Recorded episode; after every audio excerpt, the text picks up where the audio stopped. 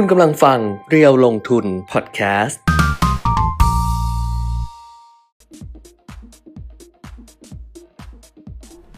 สวัสดีค่ะสวัสดีครับเด็กเทรนด์ลงทุนนะคะ วันนี้เริ่มต้นสัปดาห์ใหม่กันค่ะ วันจันทร์ที่ 10 กรกฎาคม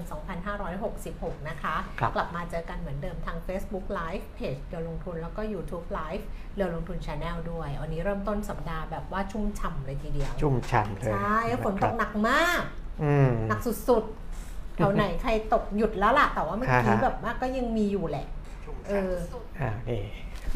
มาพร้อมดังเสียงสุดๆ ก็คือแต่ว่าเป็นที่น่าสังเกตนะ อันนี้ดูตามโซเชียลด้วย แล้วก็ดูจากสายตาตัวเองด้วยอืมเขาบอกว่าอารอบเนี้ยที่ที่ฝนตกมาตั้งแต่ช่วงสัปดาห์ก่อนใช่ไหมอืมเออที่เรามีทานข้าวข้างนอก แล้วก็ฝนตกหนักหรอนะ แล้วก็น้ำก็ขึ้นสูงนะอ๋อวันนั้นอะใช่วันหนึ่งใช่ใช่วันวันอะไรไม่รู้นะจำไม่ได้ละใช่สัปดาห์ก่อนเนี้ยแต่ว่าน้ำมันขึ้นเร็วก็จริง สัปดาห์ที่แล้ววันที่ห้าเออเออ น้ำมันขึ้นเร็วก็จริง แต่มันลงเร็วคุณแก้มอ๋อไม่ขัง คือเออคือมันเหมือนแห้งเร็วอะ่ะ คือตอนแรกเห็นว่ามันขึ้นมาเทียบเท่าแบบฟุตบาทเลยนะ บางที่ก็เกินฟุตบาทอีก แต่พอสักพักเดียวเนี่ย มันก็แห้งแล้วลงไปแล้ว ผู้ว่าสิ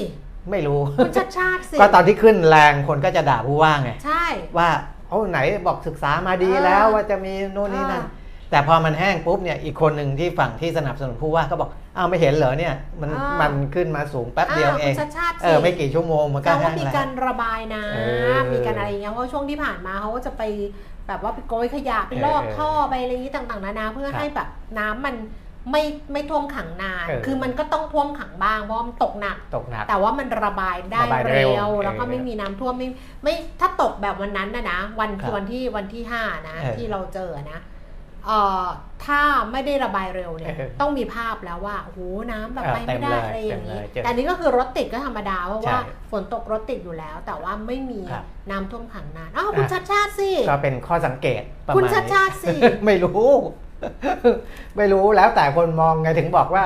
อ่าเรื่องแบบนี้บางทีก็เป็นอ่าเป็นผลงานเชิงประจักษ์ส่วนหนึ่งเออกับความรู้สึกส่วนหนึ่งเออนะคือคนที่มีอคติอยู่แล้ว หรือคนที่ไม่ชอบอยู่แล้วเนี่ย อะไรนิดอะไรหน่อยก็ไม่ดีไปหมดแหละไม่ดีไม่ดีเหมือนคนไม่ชอบลุงตู่เนี่ยอะไรก็ไม่ดีไม่หดีมดไม่ดีอะไรก็ไม่มันก็ดีแล้วแต่ไงเอเออแต่ถ้าลุงป้อมเนี้ยแกไม่ได้หลับด้วยมั้งเนี่ยเห็นมีคลิปอะเขาบอกว่ากลมหน้าดูคือมีจังหวะที่เออก้มถ้าเป็นภาพต่อเนื่องอะเออเออเป็นภาพต่อเนื่องจะเห็นว่า ก้มหน้าดูหรืแล้อวก็อะไรเงี้ยเงยยังขึ้นยังงุกงิกยุกยิกอยู่เลยเออเออแล้วก็ก้มหน้าดูไอ้เออจังหวะก้มหน้าดูนี่แคปปุ๊บปั๊บมันก็เหมือนหลับแหละตอนนั้นน่ะเออเออนะเพราะฉะนั้นก็อืมแล้วแต่เราก็อ่าในฐานะปัจเจกบุคคล แต่ละคนเนี้ยก็อย่าเอาตัวเองเข้าไปอินมากนะครับอืมเอ่อก็คือผมก็พยายามจะสิ่งที่เราคุยกันมาตลอด ก็พยายามจะบอกว่าให้มองโลกตามความเป็นจริงแล้วกันอ่านะครับ คือบางทีพอเอาอาคติเข้าไปจับเนี่ยอะไรที่มันอยู่ตรงกลางมันก็จะถูกดึงดึงไปอีกข้างหนึ่งที่ที่ลึกมากขึ้น หรือว่าดึงไปในในฝั่งนั้นมากขึ้น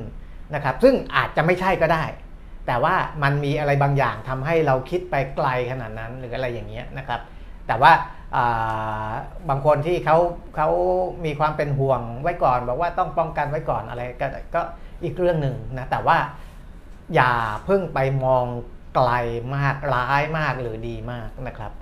อะอันนี้ก็เดี๋ยวรอดูกันต่อไปสัปดาห์นี้เนี่ยอืมยิ่งเป็นสัปดาห์ที่คิดว่า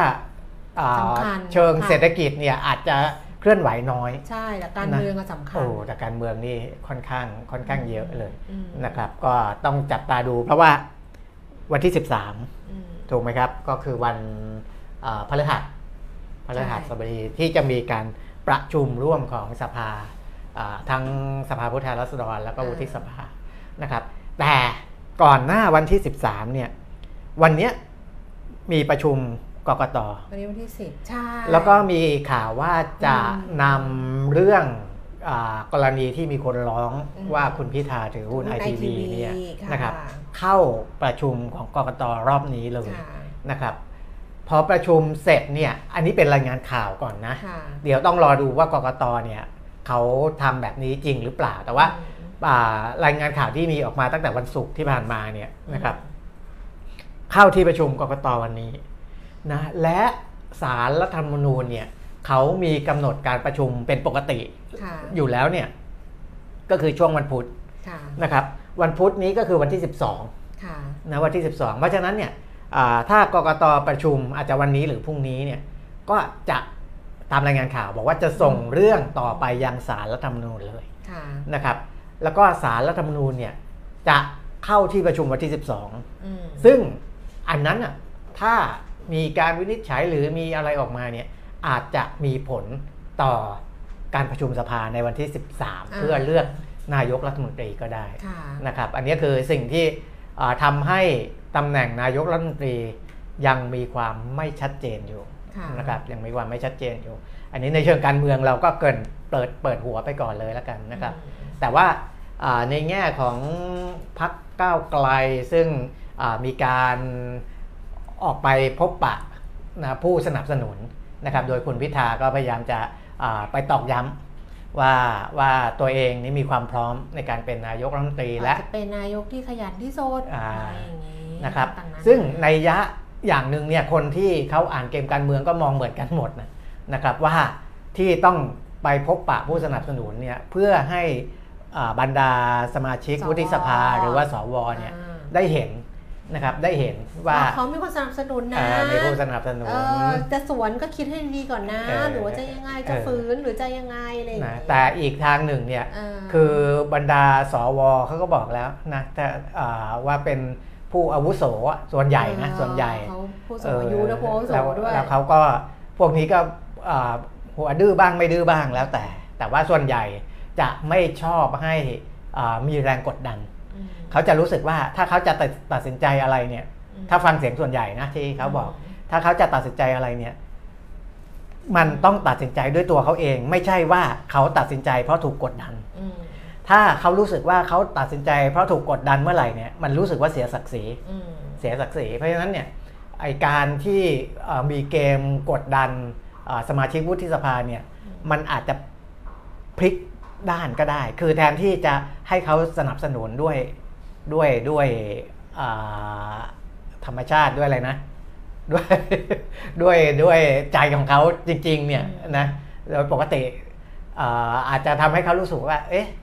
มันมันอย่างนี้มันไม่ใช่อะไรอย่างเงี้ยนะครับ แต่เราก็รอคิดดูแทนเขาไม่ได้เออไม่ได้ เราก็คิดแทนเขาไม่ได้หรอกอันนี้ก็เออพูดเออไปตามแบบเท่าที่เราเห็นแล้วเรารู้สึก บางทีเราดูอะไรรู้สึกในแว็บแรกอะว่า เอ้ยแบบนี้ มันจะกลายเป็นกดดันหรือเปล่าหรือเออมันจะอะไรอย่างเงี้ยแต่ว่าสุดท้ายจริงๆเราคิดแทนใครไม่ได้เลยสักคนหนึ่งครับแล้วเราก็ไม่รู้ด้วยว่าไอการยึดโยงของเขาหรือว่าแต่ละคนนะคะเวลาที่คิดแต่ละเรื่องตัดสินใจแต่ละเรื่องอะแม้กระทั่งบนข้อมูลเดียวกันบนพื้นฐานเดียวกันข้อเท็จจริงเดียวกันอะอ่าการตัดสินใจก็ยังไม่เหมือนกันเลย แล้วครับการตัดสินใจไปจากบ้านอะคุณเปรมมินกออกมาเออบางทีเราคิดว่าจะเลือกกรรมการคนนี้ไปจากบ้านเออคิดอยู่แล้วเลือกจะเลือกฉันจะเลือกคนนี้แหละเออเหมือนเลือกทีมโค้ชอะเวลาอ่าดู The Voice เลือกคิดมาจากบ้านเลยว่าจะเลือกคนนี้ครับแต่พอมาเจอหน้างานปุ๊บเนี่ยบางทีมันเปลี่ยนอืมวินาทีถูกที่จะกดอะมันเปลี่ยนว่าครับจะจะเอาแบบไหนดีอ่าฮะเหมือนที่ฉันฟังลูกหนี้อะครับที่ฉันดู VTR เนี่ยที่ฉันก่อนจะคุยกับลูกหนี้จะมี VTR เออบางทีดู VTR ปุ๊บเนี่ยดิฉันตั้งธงเลยนะเออว่าเออโอ้ยคนนี้ยังไงก็ไม่ให้ครับเอาพอคุยคุยไปแล้วมันไม่ใช่นี่หว่าเออแล้วพอคุยคุยไปอีกทีนึงตอนแรกเอ้ยเหมือนอะไรพอไปมีอะไรบางทีมันสะดุดนิดเดียวอะครับทำให้เราอะกดเปลี่ยนได้เลยจากให้ไม่ให้ ในวินาทีสุดท้ายหรือว่าในคำอะไรที่มันทัชเราอะเออทัชแบบว่า โอ้ยให้ไม่ได้ไม่ให้เออเอออย่างเงี้ยหรือว่าทัชแบบว่าโหแบบเออให้เขาไปเถอะอะไรประมาณเนี้ยเออเพราะนั้นมันบอกไม่ได้เลยจริง ๆอะครับถึงตั้งธงดิฉันเชื่อมั่นว่าถึงสวทำการบ้านไปตั้งธงไปจากบ้านแล้วเนี่ยนะอืมแต่บางคนก็ยึดตามนั้น เพราะว่าอ่าฉันมุ่งมั่นครับบางคนก็ ก็อาจจะไม่ใช่อาจจะไปพฟังก่อนใช่พอไปไปดูถึงก่อนจริงอืมๆแล้วไปอะไรจริงครับๆหรือได้คุยจริง ๆ ได้สัมผัสจริง ๆ ได้อะไรจริง ๆ แล้วเนี่ยอืมเออไอจากให้ก็อาจจะไม่ให้ครับไอจากไม่ให้ก็อาจจะให้อ่าหรือให้ก็ให้เหมือนเดิมครับไม่ให้ก็ไม่ให้เหมือนเดิม อันเนี้ยเออมันแล้วแต่จริงเออๆเพราะฉะนั้นอะบอกไม่ได้ก็ต้องไปลุ้นกันแหละว่า เอาทีนี่ละไงด่านก่อนว่าคืด่านอด่านไอทีวีเนี่ยจะยังไงอืมเนาะแล้วก็อีกด่านหนึ่งก็คือตอนที่ ตอนที่วันที่ 13 ซึ่งไปประชุมนั่นแหละ นั่นแหละ คือเหตุผลที่มันก็กระทบกับในเรื่องของค่ะอ่าตลาดเงินตลาดทุนหรือเรื่องของฟันโฟอยู่บ้างอืมนะแต่ว่าอ่ามันก็ไม่ไม่ไม่ได้ชัดเจนมากนะ ถ้าอืมดูจากตัวเลขในช่วงสัปดาห์ที่ผ่านมาอืมจนถึงวันนี้นะไม่ว่าจะเป็นเรื่องตลาดหุ้นหรือเรื่องของฟันโฟหรือของของค่าเงินเนี่ยมันเหมือนกับไม่ได้ไม่ได้ผันผวนมากอืมแต่ว่า มันยังไม่ได้ชี้ชัดไปทางใดทางหนึ่งใช่แค่นั้นประมาณนั้นเออนะครับแต่ว่าตลาดตลาดหุ้นบ้านเราอะอืมเมื่อเช้าเหมือนขี่มอไซค์ไปแล้วเจอฝนน่ะเออล้มเลย ลื่นถนนลื่นเลยเออเออตอนแรกว่ากำลังดูดูๆเฮ้ยเฮ้ยมันจะไปพันห้าหรือเปล่าอือฮึถนนลื่นปาดแวบเดียวเออล้มเลยอือฮึทิ่มเลยอะอะไปไล่เรียงกันก็แล้วกันสำหรับทิศทางของ ตลาดหุ้นต่าไปงๆต่างประเทศแล้วก่ก็อนข้อมูลนะคะอืมเริ่มจนเริ่มเริ่มจนเริ่มจนอย่างเงี้ยเหมือนเหมือนเจมจนอะเจมจนไงเออเริ่มเออจนนี่โอ้มีบวกเจ็ดมีลบสี่นะเออตลาดหุ้นบ้านเราเนี่ยและไอ้คำพวกเนี้ยนะฮะไอ้คำพวกเนี้ยเวลาที่มันที่มันฮิตอะเออเจมจนอย่างเงี้ยเออมันมันฮิตอะมันอือฮึไม่ได้มันฮิตมันฮิตจากการพูดผิดทำผิดอะเออพิมพ์ผิดเลยเพราะว่าจอจานมันกับขอไข่มันใช่อยู่บางติทีดมันกันพิมไงพ์ผิดเนาะรีบพิเอมอพ์อย่างเงี้ยใช่มันก็เลยกลายเป็นแบบเออเฮ้ย มันดี มันไม่ใช่มันดีมันมันแปลก มันดี มันกลายเป็นแบบมันทำให้ไม่เออมันทำให้แตกต่างไม่เหมือนใครเจ้มก่อนจ้เริ่มเริ่มแรกอะเอเอออ มันเหมือนกับมีความสร้างสรรค์ภาษาขึ้นมาใหม่ แต่ปจระมาณริงๆนั้มันนผิดมันผิด ไม่ได้ตั้งใจเออเนี่ยเริ่มจนเอออันนี้ผิด ผิดผิดไปเริ่มต้นกันค่ะ เริ่มต้นที่ตลาดหุ้นนิวยอร์กนะคะเมื่อคืนวันศุกร์ที่ผ่านมาดัชนีอุตสาหกรรมดาวโจนส์ค่ะ ปรับตัวลดลงไป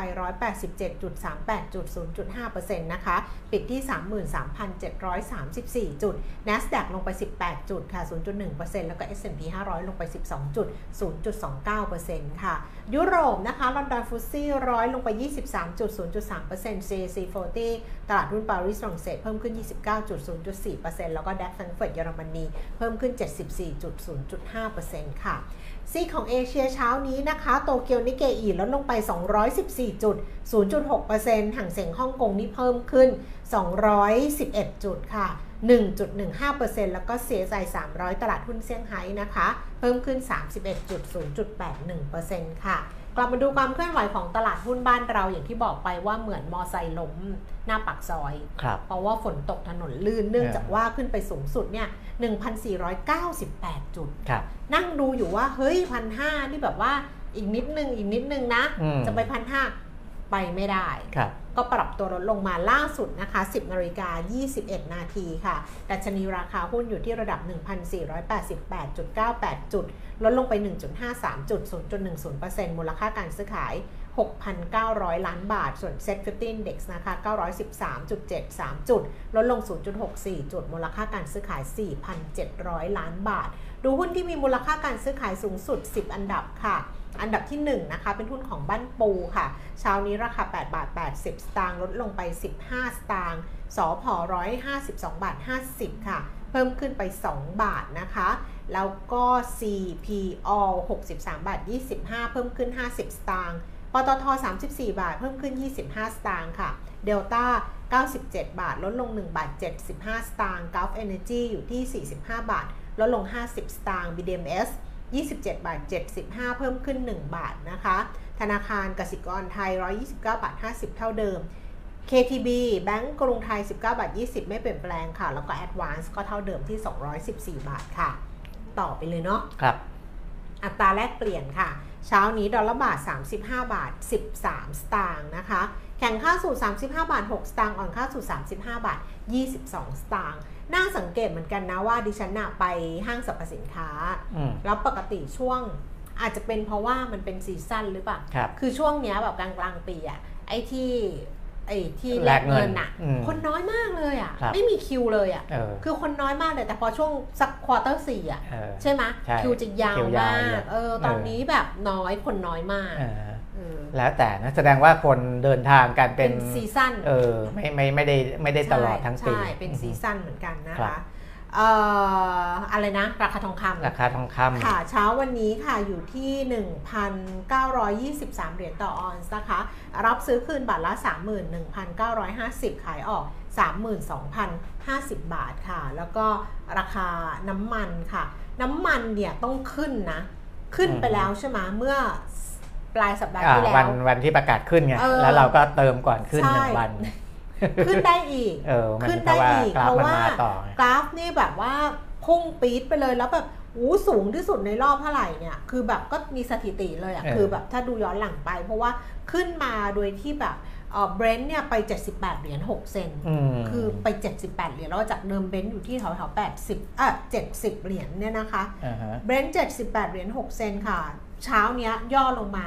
41 เซนต์แต่มันเป็นราคาที่ย่อจากราคาที่มันพุ่งขึ้นไปเพราะฉะนั้นมันมีโอกาสจะปรับตัวเพิ่มขึ้นนะคะ West Texas 73 เหรียญ 39 เซนต์ลงไป 42 เซนต์แล้วก็ดูไบราคายังเหมือนเดิมยังไม่ได้อัปเดตเลยเพราะฉะนั้นข้ามไปเลยก็แล้วกันอ่าฮะก็มีโอกาสจะเพิ่มขึ้นแต่เวลาที่เราพูดว่าราคาน้ำมันจะเพิ่มขึ้นทีไร เขาจะไม่ขึ้นนึกออกไหมขึ้นดิบางทีก็ขึ้น เขาจะไม่ค่อยขึ้น เออ เออเวลาเราบอกว่าขึ้นได้เลยนะคะ ขึ้นได้เลย เขาจะไม่ขึ้น วันไหนเราบอกว่าวันนี้เฉยๆอะเออเออเฉยๆเขาลงอ่าฮะเราบอกไม่ลงก็ได้นะจนเฉยๆอยู่เขาลงครับ เอออะเพราะฉะนั้นจะบอกที่จะบอกคือว่า ก็อย่าฟังเราเขาฟังเราว่าไม่มีไม่มีประโยชน์ เพราะว่าออเออเออเขาไม่ทัก เออนั่นแหละ ไม่มีประโยชน์ หน่วยวิเคราะห์สถานการณ์ราคาน้ำมันของไทยออยล์เนี่ยบอกว่าปัจจัยที่ส่งผลกระทบทำให้ราคาน้ำมันดิบปรับเพิ่มขึ้นในช่วงอ่านี้นี้เนี่ยมาจากความกังวลอุปทานน้ำมันดิบตึงตัวนะครับเพราะว่าก็จริง ๆ ต่อเนื่องมานั่นแหละซาอุดีอาระเบียไงอืมอ่าแล้วก็รัสเซียไงก็ประกาศลดกำลังการผลิตค่ะถูกไหมแล้วก็จะมีอ่าลดเพิ่มในสัปดาห์นี้อืมนะเพราะฉะนั้นเนี่ยกำลังการผลิตอ่าโดยรวมของกลุ่มโอเปก และพันธมิตรและพันธมิตรพันธมิที่ตรที่เรียกว่า OPEC Plus เนี่ยอ่านนะครับจะ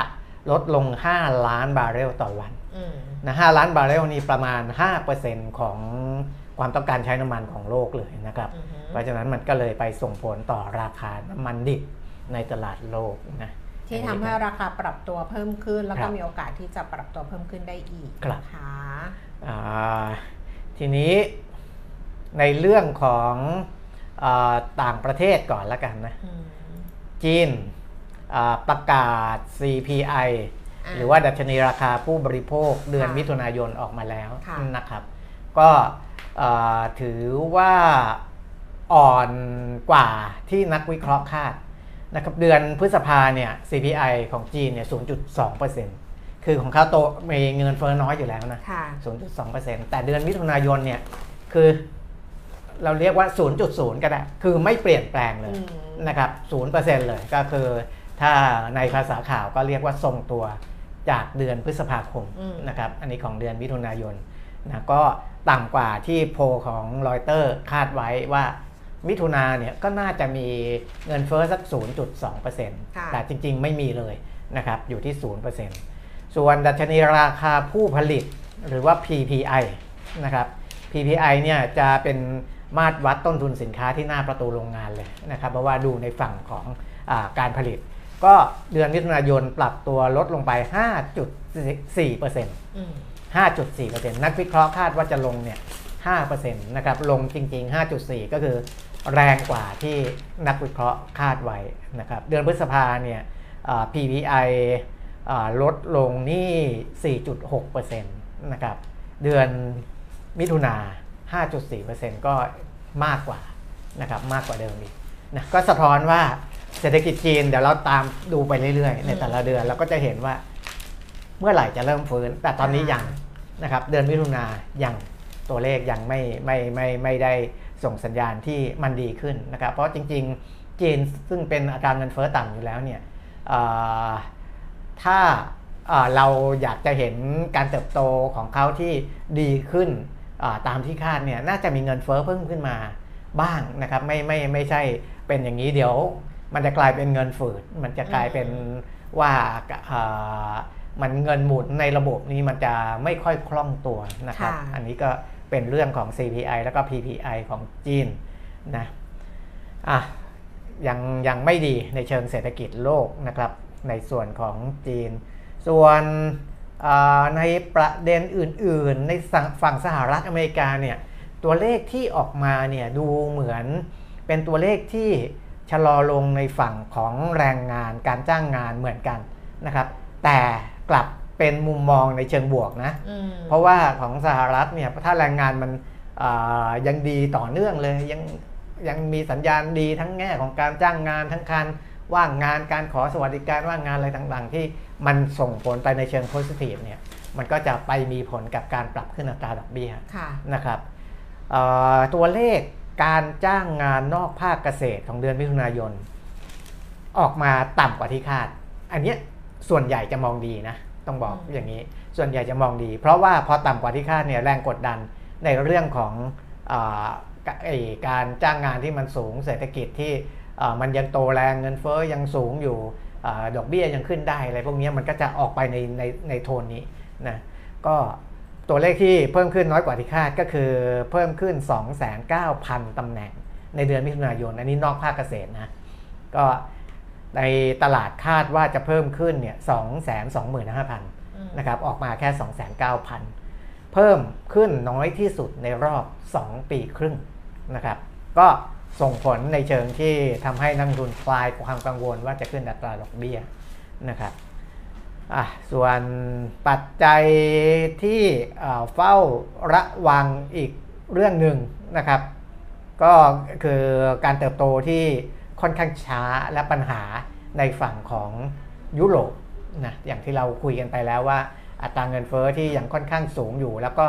ปัญหาภายในในเรื่องการบริหารจัดการเองในแต่ละประเทศ นะครับอันนั้นก็ยังเป็นความกังวลของโลกอยู่ เพราะฉะนั้นเนี่ยดูแต่ละภูมิภาคแล้ว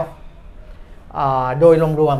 ค่ะๆยังไม่เห็นสัญญาณบวกที่ชัดเจนนะค่ะคุณแก้มต้องสรุปกันวันต่อวันประมาณเนี้ยนะครับว่าวันนี้ยังไม่ค่อยเห็นสัญญาณบวกที่ชัดเจนทั้งในเชิงของเศรษฐกิจ โลกอืมเศรษฐกิจไทยนี่ก็ไม่ต้องพูดถึง เพราะว่าเรายังขับเคลื่อนอะไรได้ไม่ได้เลยไม่ได้นะครับ ก็อืมรอดูกันไปในแง่ของใช่ครั้งก็บอกว่าจะช้าไปหกเดือนนะงบประมาณอะโอ้อืมในแง่ของฟันโฟก็ยังไหลออกอยู่นะครับในตลาดหุ้นนะอืมจริงๆทั้งทั้งภูมิภาคเนี่ยอ่าเม็ดเงินลงทุนต่างชาติในตลาดหุ้นภูมิภาคนี้ก็ไหลออกอยู่นะครับของไทยก็ยังไหลออกอยู่ ในวันศุกร์ที่ผ่านมาขายสุทธิไป1,500 ล้านบาทนักลงทุนต่างชาตินะครับ รวมๆแล้ว1ถึง7กรกฎาคมขายสุทธิไป 8,000 ล้านละค่ะนะ8,000ล้านละในขณะที่กองทุนเนี่ยหนึ่งถึงเจ็ดกรกฎายังซื้อสุทธิอยู่ 2,400 ล้าน แต่วันศุกร์ก็ขายสุทธินะครับขายสุทธิไป 781 ล้านบาทนะรายย่อยซื้อสุทธิวันศุกร์2,189 ล้าน รวมๆแล้วเดือนเนี้ยตั้งแต่ต้นเดือนก็ 4,681 ล้านที่เป็นการซื้อสุทธิ แต่ การซื้อสุทธิของนักลงทุนรายย่อยไม่ค่อยมีผลต่อดัชนี เพราะว่าอ่ากระจัดกระจายอืมนะครับแล้วก็อ่ามีทั้งหุ้นใหญ่ไม่ใหญ่หุ้นที่มีผลต่อดัชนี ไม่มีผลต่อดัชนี แล้วก็อ่าใน Market Share ของฝั่งซื้อของนักลงทุนในประเทศเนี่ยน้อยกว่านักลงทุนต่างประเทศค่อนข้างเยอะนะครับนักลงทุนไทยเนี่ยมีสัดส่วนการนักลงทุนไทยรายย่อยเนี่ยนะครับมีสัดส่วนการลงทุนในตลาด หุ้นนี่แค่ประมาณ 30%แค่นั้นเอง ในขณะที่ของต่างชาติเนี่ย เขาขึ้นไปอยู่ในระดับประมาณ 50%เพราะฉะนั้นเนี่ยแรงอ่าสู้กันทั้งในฝั่ง demand supply อะไรต่างๆเนี่ยอ่าในในฝั่งของ demand เนี่ยเป็นหลักนะครับ เพราะในฝั่งของนักลงทุนเนี่ยอ่าต่างชาติเขาจะมีอิทธิพล หรือว่ามีบทบาทมีมีบทบาทต่อดัชนีราคาหุ้นมากกว่าเยอะนะครับอะประมาณนี้นะครับในเชิงของภาพโดยรวมๆในต่างประเทศ ในต่างประเทศและในประเทศไทยบ้างบางส่วนนิดหน่อยอืม นะครับในประเทศไทยเนี่ยมีประเด็นหนึ่งนะซึ่งเอ่อรายงานของ World Bank เขาพูดถึงเรื่องของปัญหาอีกด้านหนึ่งที่ไม่ใช่ด้านเศรษฐกิจโดยตรงอืมแต่มันจะส่งผลกระทบต่อเศรษฐกิจในระยะถัดไปอืมนั่นก็คือเรื่องของภัยพิบัติค่ะนะครับ ไม่ใช่ภัยแล้งอย่างเดียวนะเราพูดกันถึงเอลนิโยอืมนะครับแต่จริงๆเนี่ยเอ่อ World Bank เขาบอกว่า การเปลี่ยนแปลงสภาพภูมิอากาศ แล้วก็เอ่อส่งผลกับเรื่องของเศรษฐกิจและความเสียหายในประเทศไทย หรือว่าเป็นความเสี่ยงของไทยเราเนี่ยอาจจะไม่มีความเสี่ยงเรื่องแผ่นดินไหวมากนักค่ะนะครับ แต่ประเทศอื่นยังมีอยู่นะยังเห็นข่าวอยู่เป็นระยะระยะ และแต่ถ้ามีแผ่นดินไหวรุนแรงมากๆเนี่ยและไม่ไกลจากประเทศไทยมาก ก็อาจจะส่งผลมาถึงประเทศไทยได้ แต่ของบ้านเราเนี่ยความเสี่ยงเกี่ยวกับ น้ำหลักๆเนี่ยมีสองด้าน ก็คือน้ำท่วมกับภัยแล้งค่ะซึ่งจะส่งผลกระทบกับสินค้าเกษตรทั้งคู่นะครับ จริงๆน้ำท่วมเนี่ยอาจจะยิ่งกว่าด้วยซ้ำเพราะว่าน้ำท่วมไม่ได้ส่งผลแค่ภาคเกษตรอย่างเดียว ส่งผลในภาคของอุตสาหกรรมด้วยนะครับ World Bank บอกว่าอ่าประเทศไทยมีความเสี่ยงสูงต่อการเผชิญเหตุอุทกภัยอุทกภัยและภัยแล้ง เช่นเดียวกับหลายประเทศในกลุ่มอาเซียนนะครับเอ่อปัจจุบันนี้ประเทศไทยเนี่ยถือเป็นติดอันดับ 9 ของโลกบนดัชนีอินฟอร์มซึ่งเป็นดัชนีความเสี่ยงด้านน้ำท่วมนะครับอืมนั่นก็หมายความว่าในแถบอาเซียนของเราเนี่ยเวียดนาม เมียนมากัมพูชา นี่มีความเสี่ยงสูงในเชิงน้ำท่วม ไทยเราเนี่ยเป็นรอง 3 ประเทศนี้ แต่ถ้าในระดับโลกของเราเนี่ยอยู่อันดับ9นะครับที่มีความเสี่ยงอ่าซึ่ง ในปี 54 ที่เป็นท่วมท่วมใหญ่และส่งผลกระทบรุนรุนแรงครั้งล่าสุดก็คือปีใช่2554 นี่ผ่านมา 12 ปีนะก็สิบสองปีแล้วเหรอ12 ปีแล้วเด็หกเหรหอกเลยห้าสี่หกหกแต่ว่าความเสี่ยงครั้งเหมือนต่อไปเพิ่งเนี่ยแป๊บเดียวเองเออเหมือนเพิ่งแบบลุ้นอยู่ว่าน้ำมันจะข้ามเนินนี้มาได้ไหมอ่าฮะอืมความเสี่ยงครั้งต่อไปเนี่ยอาจจะเกิดขึ้นในปี 2573นะ ตายก็ยังใครตายยังตายยังดีเจ็ดสามเจ็ดอีกสาหกปีเองไม่กี่ปีเนาะเออเออแต่ยังไม่ตายนะครับอืมหรืออะไรอย่างเงี้ยนะหรือมันอาจจะก่อนเกิดก่อนหรืออะไรก็แล้วแต่เนี่ย แต่ว่าต้องพึงระวังนะครับ ก็เตือนไว้ว่าเราจะต้องเตรียมรับมือทั้งในเรื่องของน้ำท่วมใหญ่นะ อันนี้ไม่ได้พูดถึงน้ำท่วมธรรมดานะ ก็คือท่วมเหมือนปีห้าสี่อะอ่าน้ำท่วมใหญ่เออแล้วก็เรื่องของฝนแรงนะแรงที่เป็นแรงจริงๆเอเนี่ยอมันก็มีทั้งแรงทั้งเออน้ำท่วมจะทำยังไงมันก็คนนะครัละบแบบคนละแบบกันเลยเนาะอืมมันก็มาตลอดเลยครับปี 2573เออใครเป็นนายกอะไม่รู้ เปลี่ยนรัฐบาลไปแล้วเพราะว่ารัฐบาลเนี่ยสี่ปีนะครับอ้าวเขาแต่อยู่สองอาจจะต่อเนื่องอ่าก็ได้สองวาระก็เออก็แล้วแต่อืม แต่ตอนนี้ยังไม่รู้เลยนะว่าใครจะได้ขึ้นมาณตอนเนี้ยอ่ายังก็ไม่ต้องรู้ต้องเลไปยลุ้นกันในอ่าชุดปัจจุบันก่อนเออนะครับ เพราะว่าเดี๋ยววันที่ 13 ถ้าเลือกไม่ได้เออจริง ๆ เนี่ยก็เขาต้องเขาไม่ได้เขาไม่ได้เลือกต่อเนื่องเลยรานะจะบอกว่าเลือกสามครั้งเหรอเขาจะต้องไปนัดวันประชุมใหม่อ่าซึ่งตอนเนี้ยวางเลือกไม่ได้แปลว่าอะไร เลือกไม่ที่ได้เขาพูดกันว่าเลือกไม่ได้ แปลว่าคือแปลพว่าอเสนอชื่อขึ้นไปปุ๊บเออเนี่ย ไม่มีใครได้คะแนนเสียงเกินกว่าอ๋อ376 เสียง ก็คือไม่มีใครได้แบบว่าที่เสนอไป ตามตามรัฐธรรมนูญซึ่งวันนี้กรุงเทพธุรกิจลงมาสี่ชื่อครับก็คือคุณพิธาครับคุณเศรษฐาครับคุณอุ้งอิงครับพลเอกประวิตยครับเพราะว่าการอ่าโหวตเนี่ย คือ เอาเอาว่าจะไม่ได้ไม่ได้เสนอเพราะว่าต่อเนื่องกันในวันเดียว เดี๋ยวนะ กรณีของพลเอกประวิตยเนี่ยก็คือเป็นรัฐบาลเสียงข้างน้อยครับบอกจะเป็นรัฐบาลเสียงข้างน้อย แต่ก็ต้องได้ได้ได้ได้เสียงอ่าทั้งสองสภาให้รวมกันเกิน 376นะ376แต่สามครั้งน้อยข้างแต่มากเดี๋ไม่ยวเป็นก่ไรอนจะบอกว่าไม่มีชื่อลุงตู่พลเอกประยุทธ์อ๋อเพราะว่าเขาก็บอกว่าลุงตู่ไม่เป็นรัฐบาลเสียงข้างน้อยเออไม่เอาเออแต่ว่าพลเอกประยุทธ์อะเอ้ยพลเอกประวิตยอะครับ ก็เป็นได้เป็นได้เป็นได้จะเป็นได้ แต่ว่ารัฐบาลเสียงข้างน้อยไปโหวตจะได้เลยวะเพราะไม่ก็มีสวมันจะมีเวลามีปัญหาตอนไปไปบริหารงานประเทศอะบริหารซึ่งซึ่งเออมันบริหารไม่ได้หรอกเพราะว่าเอออ่านั่นสิเขามีกลไกของสสสมาชิกใช่สไหมภาผู้แทนราษฎรอยู่ว่าอืมอ่าตั้งกระทู้ยื่นขอเอออภิปรายไม่ไว้วางใจใช่ไหมอะไรไปโหวตในสภาก็ยังไงก็แพ้อยู่ดีเออก็คือได้แค่ขึ้นชื่อว่าเป็นนายกรัฐมนตรีแค่นั้นเองแล้วมันจะมีประโยชเพราะน์ว่า เพราะว่าแล้วทำเพื่อฮะจะไปทำเพื่อทำอย่างนั้นทำไม ไม่รู้เหรอในเชิงการเมืองเขาก็ทำเพื่อสกัดอ่าคนที่อีกคนหนึ่งที่ไม่ไม่ให้ขึ้นมาเป็นนายกรัอะฐมแต่นตรีเราไงทำงานไม่ได้ทำหาอะไรไม่ได้เลย ก็เลือกตั้งกันใหม่ ก็ว่ากันไปก็ยุบสภาโอ้ไม่ยุบสภาเลือกตั้งจะใช้งบประมาณเท่าไหร่เออคุณพี่เอออ่อะอะอะอะอะกลับไปนะก็คือที่มันอ่าต้องมีการประชุมครั้งต่อไป เพราะว่าเวลาเราเราสมมุติว่าเราเป็น สสหรือสวเนี่ยเราลงคะแนนไปแล้วเนี่ยเราไม่สามารถที่จะลงให้คนนี้คนนี้คนนี้ด้วยได้ เสนอชื่อหลายคนก็ตาม แต่ว่าเราลงได้แค่หนึ่งคนคนเดียวทีเนี้ยพอดีไอ้คนที่เลือกถูกเลือกมากที่สุดเนี่ยคะแนนไม่เกินกว่าอ่ากึ่งหนึ่งของสองสภารวมแล้วทั้งสองวสสเออเนี่ยไม่ถึง3 7เออเพราะฉะนั้นพอไม่เกินปุ๊บเนี่ยอ่าก็จะมีการนัดประชุมใหม่6อืมนัดประชุมใหม่เพื่อเดี๋ยวจะมาเลือกการประชุมเลือกใหม่อ่าก็เลือกนายกรัฐมนตรีอีกอ่าครั้งหนึ่ง ในวันที่ 19 ที่เขาวางไว้เป็นไทม์ไลน์แล้ววางไว้สิบเก้าอ่าเดี๋ยว 19 มาประชุมใหม่แล้วก็มาเลือกกันอีกทีถ้าไม่ได้อีก 19 ไม่ได้เขาบอกว่าไม่ต้องรออีกหลายวันเดี๋ยววันที่ 20 ประชุมต่อเอาเลยอ่าเพราะฉะนั้นก็จะมีการประชุมวันที่ 20 อีกทีหนึ่งเออนะก็ถ้าจะสาเป็มนรอบไม่ได้อะก็ไปประชุมไปเรื่อยๆจนกว่ามันจะได้แล้ววะเอาอย่างนี้ไม่ปะรู้เขาไม่ได้บอกต่อจากเหรอนั้นแล้วเออเขาบอกว่าเอาสักสามรอบก่อนเเออถ้าสามรอบไม่ได้เนี่ยเขาก็บอกว่า อันนี้ในเชิงการเมืองเขามองว่า ก็ไม่ให้โอกาสไม่ได้แล้วล่ะก้าวไกลไม่ได้แล้วละล่ะเอออมต้องต้องให้พรรคอื่นขึ้นมาอ่าเป็นแกนนำจัดตั้งรัฐบาลละอ่าฮะนะแต่ให้โอกาสก้าวไกลเนี่ยสามรอบสามรอบสามรอบสามรอบมอ่าหลังจากนั้นพรรคอันดับสองก็คือเพื่อไทยเขาก็ต้องมามีบทบาทละเหมือนนะอันว่านี้เลยเนาะเหมือนเกมอะเกมเรื่องเกมมันจะให้เราตายได้สามครั้งอะ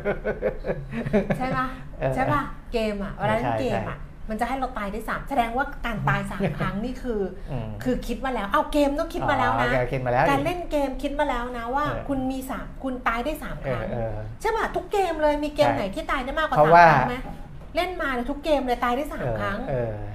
เพราะว่าเขารู้สึกว่าให้โอกาสมากพอแล้วเออมากพตาอยแล้สาวมครั้งสามไงครั้งอืมเออจูแมนจี้อืมตายได้สามครั้งเอออะไรประมาณเนี้ยแล้วก็เออก็คงเหมือนกันให้โอกาสคุณตายได้สามครั้งเออพอแล้วไม่งั้นมันก็ไปเนี่ย แล้วถ้าครับเกิดว่าไม่ได้คือคุณพิธาไม่ได้เออคราวนี้ก็จะตอนนี้ก็ต้องไปดูแหละ เพราะถ้าไม่ได้จริงๆสามครับครั้งผ่านไปครับอะสมมติอะผ่านเรื่องไอทีวีไปแล้วอะไรไปแล้วไปโหวตแล้วสามครั้งจนถึง 20 กรกฎาคมครับเขาคงต้องไปคุยกับเพื่อไทย เพื่อไทยก็คงต้องคุยกับเขาว่าหลังจากนี้ไปก็คือเขาขอโอกาสแล้วเพื่อไทยก็ต้องขอโอกาสต้องขอไงต้องเออคุยแล้วว่ามันก็แล้วแต่เป็นโอกาสของเพื่อไทยแล้วนะเออแล้วก็แล้วแต่ว่าก้าวไกลจะร่วมกับเขาหรือเปล่า เพราะถ้าก้าวไกลร่วม ถ้าก้าวไกลไม่ร่วมอ่าเพื่อไทยก็ต้องไปรวบรวมพรรคอื่นให้ให้ได้ คะแนนเพียงพซึ่องซึ่งซึ่งซึ่งซึ่งเพื่อไทยทำได้อยู่แล้วได้อยู่แล้วไงเออซึ่ง เพราะเขาก็ต้องขอโอกาสแล้ว เพราะเขาก็บอกว่าอืมตั้งแต่แรก ๆ แล้วว่าเออ ให้โอกาสก้าวไกลก่อน เออถ้าก้าวไกลไม่สามารถทำได้ เออก็เขาขอโอกาสสามก็คขอรั้งโอกาสตายในเกม เออ อืมแล้วก็ใหม่เริ่มเออแล้วเอาใหม่ก็ เออประมาณนี้ประมาณนี้นะครับอ่าในเชิงของการเมือง เพราะฉะนั้นยังมีความไม่แน่นอนอยู่อืมนะมัน เพราะว่าทางสวเองเนี่ยคนที่เขาออกมาให้สัมภาษณ์หรืออะไร เพราะว่าสื่อก็ต้องการความเห็นสวช่วงนี้เพราะสวค่อนข้างมีบทบาทเนี่ยผมฟังดูหลาย ๆ คนเขาก็บอกว่าจริงๆเอ่อคือบอกสวเขาก็ปกป้องตัวเองด้วยนะต้องต้องต้องบอกอย่างนี้ก่อนเพราะว่าเขาลงคะแนนลับใช่ไหมไม่รับเอาไม่รับขาดหรชื่อเลยขาดชื่อเลยอคือต้องอาเปิดหน้าเปิดชื่อกันเออเออกันชัด ๆ เลยแต่ทีเนี้ยสวเขาก็ปกป้องปกป้องตัวเองด้วย ก็บอกอืมว่าอ่า จะมาโทษสวฝั่งเดียวเนี่ยมันไม่ได้ เพราะว่าถ้าหากว่าอ่าสสอืมหรือว่าพักที่ได้รับเลือกตั้งเนี่ยเป็นฉันทามติของประชาชนจริงๆเนี่ยคุณควรจะรวมให้ได้ 376 หรือใกล้ๆ 376 ตั้งแต่ในฝั่งของสสแล้วอืมและคุณมาพึ่งสวอีกแค่คนสองคนอันเนี้ยมันมันมันก็ไม่ได้เป็นปัญหา แต่ทีเนี้ยในฝั่งสสเองเยเนี่ยอะ เขาเขายังไม่ได้ถึงขนาดขาดนั้นตั้งไงหกสิบกว่าอย่างเอนี้อแต่จริงๆอะอ่าก็อย่างที่เราคุยกันมาตั้งหลายครั้งว่าจริง ๆ ถ้าเขาไปดึงอีกพักหนึ่งที่เป็นอ่าคะแนนเสียงเยอะๆ อย่างภูมิใจไทยมาเนี่ยมันก็มันก็ได้จบแล้วแล้ว เออเพียงแต่ว่ามันไปมีเงื่อนไขของฝั่งใช่ของสสกันเองไงใช่ว่าไม่สามารถที่จะ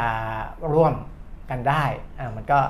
มันก็เลไม่ยแล้วตอนหลังอะเก็คือตอนหลังอะก็พูดพูดก็พูดนะเออฉันก็ไม่ชอบไม่ชอบชอบพูดการเมืองเออพูดแล้วเดี๋ยวคนแบบ คือคือคนด่าไม่ค่อยกลัวเท่าไหร่ไงแต่เออด่าด่ากันแบบไม่ค่อยมีเหตุผลคือไอไอการที่พักการเมืองบางทีคุยกันไม่ได้ คุยยากไปเลยนะเออเพราะว่าอะไรว่าพอด้อมอ๋อเออพอด้อมคือเออเขาอะคุณเข้าใจเปล่าว่าพักการเมืองอะเวลาเขาคุยกันอะว่าเขาทะเลาะกันเป็นทับตายเลยอะอืมแต่เขาก็พอผลประโยชน์เขาอะที่เขาจะต้องทำอะไรเขาก็จับมือกันเขาก็เออจูบปากกันมันไม่เคยโกรธกันมาก่อนเลยนะเออตอนแรกด่ากันแทบเป็นแทบตายเลยอย่างเงี้ยเออแล้วก็เหมือนไม่เคยโกรธกัน แล้วปรากฏว่าถ้าถ้าแฟนคลับอะเออถ้าด้อมเนี่ยแบบ โอ้นู่นก็ไม่ได้นี่ก็ไม่ได้แล้วแล้วพักการเมืองทำตัวเหมือนไอดอลด้วยไงเออเออก็คือแบบว่า เออต้องเอาใจแฟนคลับด้วยอะไรอย่างเงี้ยครับมันก็เลยทำให้บางทีมันยากครับเงื่อนไขมันก็เยอะยากขึ้นไปอีกใช่เออใช่ไม่ค่อยอยากพูดเรื่องนี้ พูดเรื่องเศรษฐกิจเถอะอะเออ ก็เอาเป็นว่าลุ้นกันวันที่ 13 แล้วก็ครับ19 แล้วก็อืม20 กรกฎานะคะ ถ้าผ่าน 3 ด่านนี้ไปอะครับเออ แล้วก็ game over ตาย 3 ตัวอืมก็ก็ก็จะมีก็ ก็เรียกว่าอะไรนะ ก็จะมีเอ่อผู้เล่นครับ new player รายใหม่แต่ผมก็ยังมองว่าอันนี้ยังไม่พูดถึงว่าอ่าคุณพิธาถูกร้องเรื่องนั้นเรื่องนี้นะเออเออผมก็ยังมองว่าก้าวไกลคุเนี่ณยคุณพิธาร้องโดนร้องทุกเรื่องเลยเออก้าวไกลเนี่ยอืมเขาไม่ได้เดินเกมเดียวนะครับเออเพราะว่าดูกลยุทธ์ของก้าวไกลตั้งแต่เรื่องหาเสียงเลือกตั้งแล้วเนี่ยอืมเขาเดินหลายหลายทางอืมนะครับ ถามว่าเขาไปคุยกับสวแต่ละคนไหมผมว่ามีคนคุยคุยเขาคุยเขาไปมีคุยคนเขาคุบอกยอยู่แล้วเขาและคุยเขาก็คือทราบคร่าวๆแล้วอืมนะว่าคุยมีสวสักกี่คนที่สนับสนุนเขาใช่ใช่เขาพอจะมีตัวเลขแล้วล่ะเออในในใจเขาถ้าหากว่าคนที่เขาคุยเนี่ยไม่ได้เปลี่ยนใจทีหลังแต่นะเกมมันเนี่ยที่ดิฉันบอกไงบางทีเออก้าวเข้าประตูไปเกมมันพลิกอะไรอย่างเงี้เอยอเออคุณดูเมื่อวานประชาธิปัตย์สิเออ ก็ยังไม่ได้ไม่ได้หัวหน้าพรรคพักแล้วก็บอกแล้วว่าหัวหน้าพักประชาธิปัตย์เนี่ยหลังหลังเลือกคือไม่ได้ก่อนเลือกนายกอะเออเออต้องเลือกนายกไปแล้วเลยแล้วอะเออถึงจะมีหัวหน้าพักประชาธิปัตย์เนี่ครัยบก็ไม่รู้เรื่องอะไรของเขาเราก็ไม่ได้ไปอะไรเขาเออแต่เราก็คิดว่าเฮ้ยไอการที่เรานัดประชุมกัน ดิฉันไม่รู้เรื่องการเมืองไงอ่าฮะแต่เลือกหัวหน้าห้องอะ แล้วมาไม่ครบอะอืมเออมันตอนแรกตอนเช้าก็มาครบครบๆอะเออพอบ่ายนับไปแล้วมันไม่ครบอ๋อหรือว่าเขาต้องเป็นว่า เขาต้องไปเซตกันมาให้มันชัดเจนว่าคนนี้นะคนใช่ใช่เขาไปดูท่าทีก่อนต้องอย่างนี้พอเห็นท่าทีแล้วว่าอะไรอย่างเงี้ยมันมันหรือเปล่าถ้าเลือกไปเลยเนี่ยจะมีปัญหาอ๋อกับคนที่เขาสนับสนุนเนี่ยก็เลยกลับบ้านดีกเออว่าเขาก็ไม่ไม่ไม่ละอ๋อไปตั้งหลักกันใหม่ก่อนอ๋อแล้วก็ค่อยว่ากันอีกทีหนึ่งเออมันก็คือการเมืองในพักก็มีด้วยเออใช่นะการเมืองทั้งในพักแล้วก็การเมืองนอกนอกพักที่ไปแข่งกับพักอื่นมันก็มีมันก็มีโดยทั่ว ๆ ไป ไปเศรษฐกิจดีกว่า อะเศรษฐกิจมีประเด็นอะไรบ้าง อ๋อไม่ไม่พูดเมื่อกี้พูดไปว่าเลือกตั้งอ่างบไม่ใช่พูดเรื่องว่ารัฐบาลมาอ่าช้าเนี่ยก็ครัทำบให้งบเนี่ยล่าช้าแต่ทางสำนักงานเศรษฐกิจการคลังนะคะ คุณครับพรชัยธีรเวชเนี่ยผู้อำนวยการสสคเนี่ยก็บอกว่า กรณีที่มันล่าช้าไป 6 เดือน คือมันจะล่าช้าไป 6 เดือนสำหรับงบปีงบประมาณการจัดทำงบประมาณรายจ่ายปี2567ครับซึ่งจะช้าไปกว่าเดิมใน6เดือนเนี่ยเขาก็บอกว่าเตรียมเรื่องของกะหลักเกณฑ์การใช้งบประมาณไปพลางๆก่อนเพราะรู้อยู่แล้วอ่าว่ายังไงอะมันก็ช้าแน่ๆ แล้วถามว่ามันจะมีผลกระทบกับไอตัวการกระตุ้นเศรษฐกิจ หรือว่าอัตราการเติบโต การขยายตัวทางเศรษฐกิจไทยไหมเพราะว่าถ้ามันช้าไปแบบนี้เนี่ยนะคะเขาก็บอกว่า กรณีการจัดตั้งรัฐบาลที่ยังไม่แล้วเสร็จอ่ากระซึ่งกระทบให้การจัดทำงบประมาณรายจ่าย ปี2567ล่าช้าไป สสคเนี่ยคาดว่าจะส่งผลกระทบต่อเศรษฐกิจไทยในวงจำกัดครับหรือส่งผลให้อัตราการเติบโตลดลงเพียง 0.05%เท่านั้น เพราะว่ามันมีงบประมาณรายจ่ายประจำปี 2566 ที่จะมีผลเฉพาะไตรมาสที่ 4 ในปีปฏิทินเท่านั้น คือมันมันมันมันมันคาบ คือมันเริ่ม1ตุลาอยู่แล้วไงอ่าเออเพราะฉะนั้นเนี่ยเขาก็เลยบอกว่าอันนี้น่าจะมีผลในวงจำกัดก็ไม่ต้องห่วงแต่ว่าทางสำนักงบอะเขาคงแบบประเมินแล้วแหละครับคืออะไรที่มันรู้รู้ล่วงหน้าอืมอะไรที่รู้ว่าอ๋อมันเป็นอย่างนี้นะยังไงมันก็ช้ามันต้องรอต่อไปนะอะไรเงี้ยมันรับมือได้ไงอ่าฮะเออมันไม่ได้ปรับปรับไงไม่ได้ครับแบบว่าปรับปรับรับโชคอะไรประมาณนี้อืมก็อืมก็ไม่น่าจะกระทบเออมีท่านหนึ่งเขียนมาใน ใน YouTube นะคะ บอกว่าทองน่าจะสูงไปเรื่อยๆ ดูจากบทวิเคราะห์ ราคาทองทองคคำ อืม เอ่อ YLG Bullion ไม่ได้มองแบบนั้นนะคะ มองแนวโน้มว่าว่าไซด์เวย์ดาวด้วยซ้ำคือที่ราคาทองขึ้นมา 14 เหรียญเนี่ย เออ ช่วงช่วงที่เนี่ยวันข้ามคืนที่ผ่านมาครับเลยนะ หรือว่าข้ามสองอาทิตย์มาเพราะว่าจะหยุดเทรดเนี่ยนะครับ ขึ้นมา 14 เหรียญนะเขาก็บอกว่ามันเป็นเพราะว่า ค่าเงินดอลลาร์เนี่ยมันร่วงหลังจากที่ตัวเลขนอนฟาร์มที่คุณปิมิตรเล่าไปเมื่อกี้มีตัวเลขอะไรบ้างเนี่ยต่ำกว่าที่คาดสวนกับการจ้างงานนอกภาคเกษตรเดือนมิถุนายนนะคะ ก็เลยทำให้ราคาทองเนี่ยปรับเพิ่มขึ้น แต่ว่าเขามองแนวโน้มเนี่ยเขากลับมองเป็น sideway down อะอืมเออ sideway down แล้วก็คำแนะนำสำหรับ YLG Bullion ที่บอกไว้เช้านี้ก็คือว่าถ้าราคาทองเนี่ยทดสอบแนวรับที่ 1,910 เป็นแนวรับแรกนะ แล้วก็ลงไปถึง 1,902 เหรียญต่อออนซ์ตอนยังยืนได้ก็อาจจะเกิดแรงซื้อให้ปรับตัวขึ้นในช่วงสั้นครับได้อีกครั้งหนึ่งอืมให้เออทยอยขายถ้าดีดตัวไปที่แนวต้านอืม1,934 ถึง 1,942 เหรียญต่อออนซ์อ๋อคือเมื่อวันที่เจ็ดเนี่ย ราคา spot นะ ของเออราคาทองคำมันอยู่ทอง spot พันเก้าร้อยสิบเอ็ดอ่านะครับ แต่ว่าวันนี้เนี่ยอยู่ที่พั นเก้าร้อยี่สิบหกอืมนะแล้วก็ที่คุณแก้มบอกอะพันเก้าร้อยยี่สิบสี่อะไรเงี้ยอ่ามัมันก็มันมีการลงขึ้นมาลงระหว่างวันนิดนิดหน่อยอืมๆนะครับ แต่ว่าจากพันเก้าร้อยสิบเอ็ดมาพันเก้าร้อยี่สิบหกเนี่ยอืมมันมีเรื่องของค่าเงินดอลลาร์เข้ามาเกี่ยวข้องมันมีดอลลาร์ไปเกี่ยวอ่าเพราะค่าเงินดอลลาร์เนี่ยเขาอ่อนลงอ่านะเขาอ่อนลงด้วยอ่าเงินบาทก็ในบ้านเราเนี่ยเงินบาทแข็งขึ้นอืมนะแข็งขึ้นนิดหน่อย แต่ว่าอ่า เมื่อราคาโกโกสปอตเนี่ยมันปรับเพิ่มขึ้นมาแล้วเนี่ยราคาของบ้านเราก็มีปรับขึ้นมานะครับเมื่อวันวันที่ 7 ที่8นะจริงๆวันที่8เนี่ยวันเสาร์แต่ว่าอ่าก็มีการปรับราคาทองเพิ่มขึ้นมารอบหนึ่งอืม50บาทนะครับวันนี้เพิ่มขึ้นอีก 50 บาทอืมนะก็ตามราคาในตลาดโลกที่ปรับเพิ่มขึ้น แต่อืมดูจากการเพิ่มขึ้นนิดๆหน่อยๆอย่างที่บอกนี้แล้วเนี่ยยังไม่ได้สะท้อนว่าทิศทาง ว่ามันจะปรับใช่เพิ่มขึ้นต่อเนื่องค่ะนะครับค่ะแล้วก็มีแนวต้านอยู่พันเก้าร้อยถ้ากลมๆก็คือพันเก้าร้อยสามสิบประมาณนั้นนะหรือ30กว่า34อะไรอย่างนี้นะครับเอาเรื่อง Stark หน่อยมา Starkคือ Starkเนี่ยมันก็ครับก็คือพนักงานอะเออเขาก็ไปร้องก.ล.ต.ครับพนักงานของบริษัท ที่ไม่ใช่ Stark นะแล้วก็บริษัทในเครือด้วยบริษัทในเครือเออเพราะว่าเวลาที่โดนอายัดเนี่ยมันจะกระทบใช่ไปหลายบริษัท ใช่นะครับเพราะว่าโดนอายัดก็เลยทำให้แบบว่าจะมีครับเรื่องแบบว่าจะฟื้นฟูก็ไม่ได้เงินดคงรับเงินเดือนหรืออะไรประมาณเนี้ยพนักงานอืมก็ไปร้องแต่ว่า เอาในส่วนที่เกี่ยวข้องกับหุ้นที่มันเทรดอยู่ แล้วก็มีชื่อพันกันมาตลอดก็คือ TOA ครับคือ TOA เนี่ยเขาก็เชิญนักวิเคราะห์ไปประชุมเลยนะ เออเป็น analyst meeting เมื่อต้นเดือนกรกฎาคมอ่าเนี่ยก็ดูว่ามันนานหรือยังอันนี้วันที่ 10ไงอ่าก็คือเมื่อวีคที่แล้วแหละ ครับ นักวิเคราะห์ก็มาเล่าให้ฟังนะคะ อ่า บอกว่าเมื่อต้นเดือนกรกฎาคมเนี่ย TOA เพนประเทศไทยจำกัดเนี่ยนะคะ ก็ประชุมนักวิเคราะห์ค่ะ แล้วก็ประธานเจ้าหน้าที่บริหารของ TOA คุณจตุพัฒน์ ตั้งคารวะคุณเนี่ยก็ชี้แจงสร้างความเชื่อมั่นให้กับนักวิเคราะห์เพราะว่านักลงทุนเนี่ยกังวลอืมว่ามันจะเกี่ยวข้องกับ Stark คือ TOA จะไปเกี่ยวกับ Stark นะคะครับอันนี้นักวิเคราะห์เขาก็เล่าให้กรุงเทพธุรกิจฟังบอกว่า ตอนที่มีการประชุมนักวิเคราะห์เนี่ยทางผู้บริหารของ TOA เนี่ยก็ยืนยันว่าไม่เกี่ยวข้องกับธุรกิจของ Stark และจะไม่เข้าไปช่วยเหลือทุกกรณีครับหลังจากนักทุนกังวลประเด็นดังกล่าว แต่ว่า หากว่าหุ้นที่คุณวรรณรัตน์ตั้งคารวะคุณเขาถือใน TOA อืมคือคุณวรรณรัตน์เนี่ยเป็นเป็นคนที่ถือหุ้นใน TOA อยู่แล้ว บอกว่าถ้าหุ้นที่คุณวรรณรัตน์ถือใน TOA ต้องโดน liquidate ทาง TOA ก็พร้อมที่จะซื้อคืนอืมจากคุณวรรณรัตน์นะคะ ที่ปัจจุบันถืออยู่ 9%ครับนะแล้วนักวิเคราะห์ก็บอกว่าเอ่ออันนี้ก็อันนี้เขาก็วิเคราะห์ไปแหละว่าราคา TOA มันจะเป็นยังไงอะไรอย่างเงี้ยอือฮึอีก อีกด้านหนึ่งก็คือทางวิจัยกรุงศรีพัฒนสินเนี่ยนะคะบอกว่าประเด็นหลักที่ตลาดกังวล TOA